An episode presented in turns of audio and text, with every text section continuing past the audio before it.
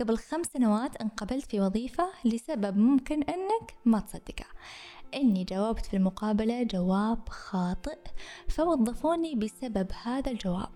كيف؟ وشلون؟ وليش؟ الجواب هو أن الثقة أهم من المعرفة. واليوم في هذه الحلقة راح أساعدك أكثر في أننا نتكلم في هذا الموضوع. أنا سماح العثمان مدربة في السلام الداخلي ومدربة تقنيات العلاج بمجال الفكرة. خذ نفس عميق وخلينا نبدأ. موضوع الثقة بالنفس من أكثر المواضيع اللي طلبت أني أتكلم عنها. وحقيقة حابة أقدم الموضوع بطريقة مختلفة لأن كثير قبل تكلموا فيه. ولكن اليوم راح أتكلم عن قصص حقيقية واستشارات عندي وراح أشاركك أهم ثلاث أسرار تساعدك أنك تستعيد ثقتك بنفسك. خليني أشارككم قصتي مع الوظيفة اللي أخذتها بسبب جوابي الخاطئ. قبل خمس سنوات تقريبا تقدمت على وظيفة وزي ما تعرفون أكيد لازم يكون في مقابلة قبل هذه الوظيفة. فأثناء المقابلة الشخصية تم طرح بعض الأسئلة علي وهذه الأسئلة كانت علمية اللي المفترض أن جوابها يكون علمي ودقيق يعني ما فيه فلسفة. فمن أحد الأسئلة اللي تم طرحها علي. أتذكر أني أنا جاوبت جواب ولكن ما كنت متأكدة إذا هو صحيح ولا لا ولكن قلت بثقة شديدة. المهم بعد فترة كلموني إنه تم قبولك وأثناء ما أنا أتكلم مع الشخص اللي قابلني قال لي شيء. قال لي ثقتك بنفسك أثناء ما جاوبتي على الجواب كانت جدا جميلة لدرجة خلتنا إن إحنا نعجب بشخصيتك وتركنا الجواب الخطأ. جوابك كان خطأ مية بالمية ولا يمت للحقيقة بأي صلة ولكن قلتيه بطريقة كأنه هو الصح. فأعجبنا هذا الجانب ولذلك إحنا وظفناك فخليني أقول لك يا صديقي إنه الثقة أهم من المعرفة. أغلبنا لما يشوف شخص واثق من نفسه قوي يقول الله يا ليتني أصير زيها ولا الله يا ليتني أقدر أصير زيها. ونعتقد أن الشخص الواثق هو ناجح دائما وعمره ما يخطأ أو عمره ما يفشل. وفي الحقيقة أن أغلب الأشخاص اللي شخصيتهم قوية واثقين تعرضوا لمواقف وأحداث ممكن تكون قاسية في حياتهم صنعت هذه الثقة وهذه القوة. ولكن إحنا ما نشوف هذا الشيء. ليش؟ لأنه إحنا تعلمنا أنه الثقة تأتي فقط من الإنجاز. ونسينا أن الإنجاز والنجاح مرتبط فيه لحظات من الفشل. فالثقة تأتي من الفشل ثم من النجاح. طيب يا ترى كيف أعرف أني أنا غير واثق من نفسي؟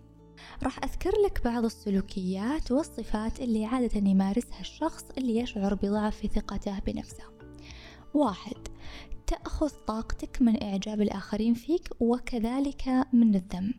يعني صورتك عن نفسك تتأثر بشكل كبير بآراء من حولك. المدحوك وصلت السماء. وإذا ذموك نزلت الأرض. اثنين الحديث السلبي عن النفس. وانتبه ترى ممكن يكون على صورة فكاهة. يعني إنك تنكت على نفسك أو تتكلم عن نفسك بصورة استهزائية آه، تضحك الآخرين عليك. المهم أنك أنت تنتقد نفسك بصورة فكاهية. ثلاثة تشعر أنك غير جيد أو غير كافي يعني في شعور داخلي بالنقص. أربعة الخجل المفرط اللي ممكن يمنعك من أنك أنت تجلس مع الآخرين أو تكون في أي آه، نقاش أو حديث مع الآخرين بسبب الخجل. طيب ممكن بعض من هذه الصفات تكون عندك أو ممكن كل الصفات فيك. طيب يا ترى إيش الحل؟ وليش أنا أساسا كذا؟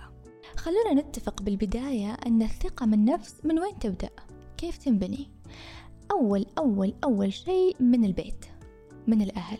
من الأم ومن الأب. كيف كانت البيئة اللي كنت أنت عايش فيها؟ بيئة متنمرة تقارن بينك وبين الآخرين بيئة محطمة. كل هذه الأمور ممكن تؤثر على شخصية الطفل.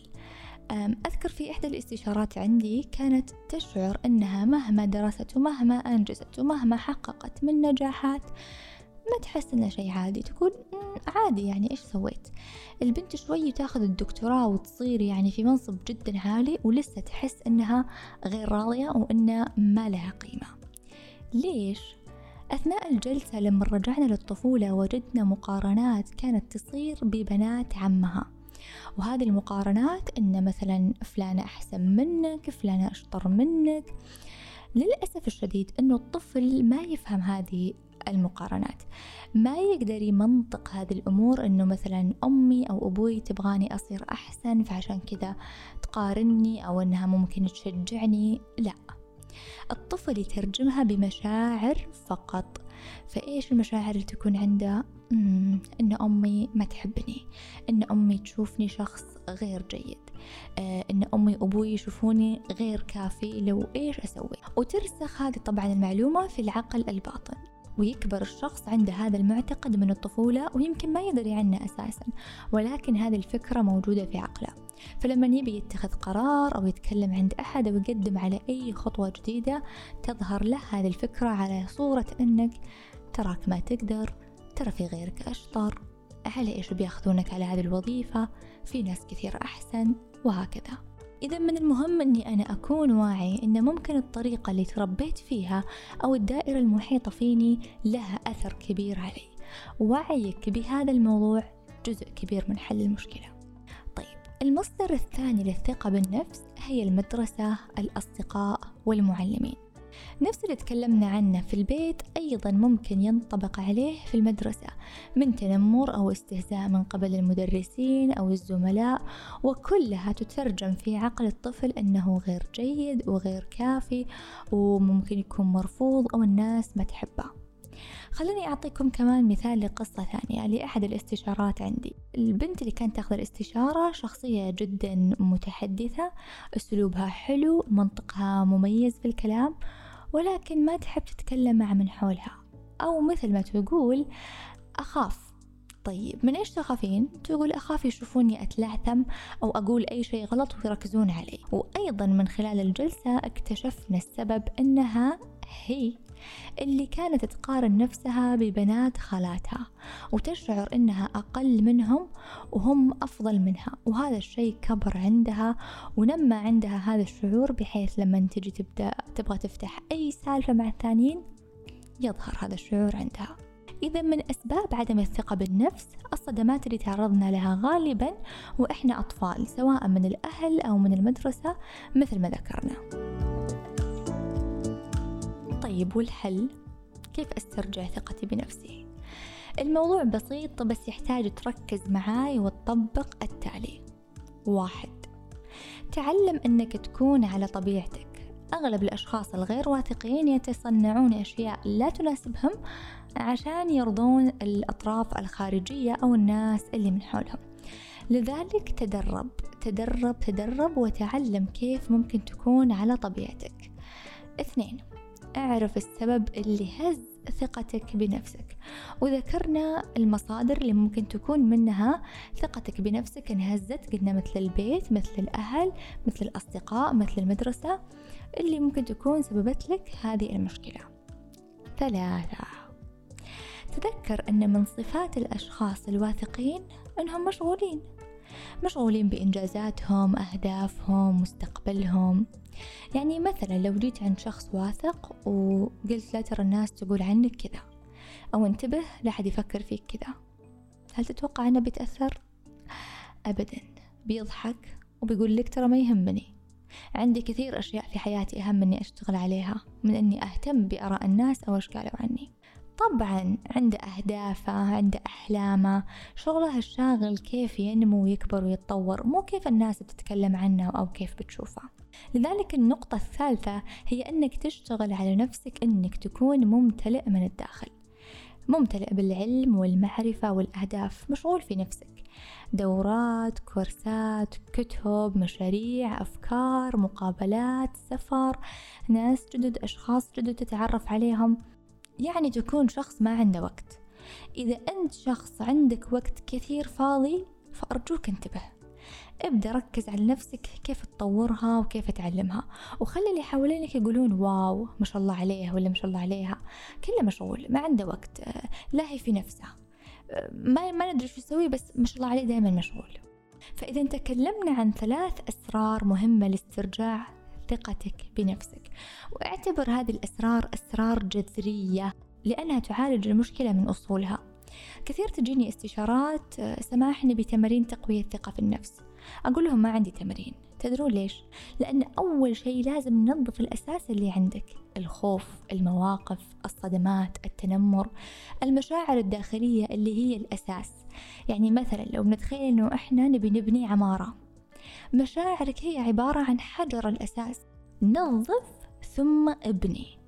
نظف ثم ابني ثقتك من خلال التمارين وتطويرك لذاتك. وهنا ممكن تسألني كيف أنظف مشاعري؟ في الحلقة الثامنة من هذا البودكاست كان في حلقة اسمها كيف أنظف مشاعري. أنصحك أنك تسمعها لأني تكلمت فيها بالتفصيل عن طرق تفريغ المشاعر وتنظيف المشاعر. والآن. ضع نية معي أنك تقوم من جديد. الموضوع سهل. خذ بمتعة لأن نتائجه مذهلة وأنا شفتها بعيني من خلال الاستشارات اللي أقدمها. فقط اشتغل على نفسك صح؟ وإذا احتجت المساعدة لا تتردد أبدا إنك تكتب لي على الإنستغرام وإن شاء الله أقدر أساعدك. وحتى تشجعني إني أستمر في طرح هذا البودكاست. راح أطلب منك إنك تكتب لي تعليق عن رأيك في هذا البودكاست لأن رأيك جدا يهمني وتعطي نجوم خمس نجوم لهذا البودكاست حتى تساعدني في تطويره وتساهم فيما أقدم. وفي الختام خلونا نسأل الله يعلمنا كيف ممكن نسترجع ثقتنا في أنفسنا وكيف ممكن ننظف صدمات الماضي اللي تسببت لنا بهذه المشكلة وكيف ممكن نكون أقوى وأجرأ في مواجهة مشاكلنا والتصالح معها ثم حلها. وتذكر قول الله تعالى وأن ليس للإنسان إلا ما سعى ألقاكم في الحلقة القادمة اللي عنوانها أشياء مهمة ضروري تعرفها إذا كنت تعاني من التوتر. في أمان الله.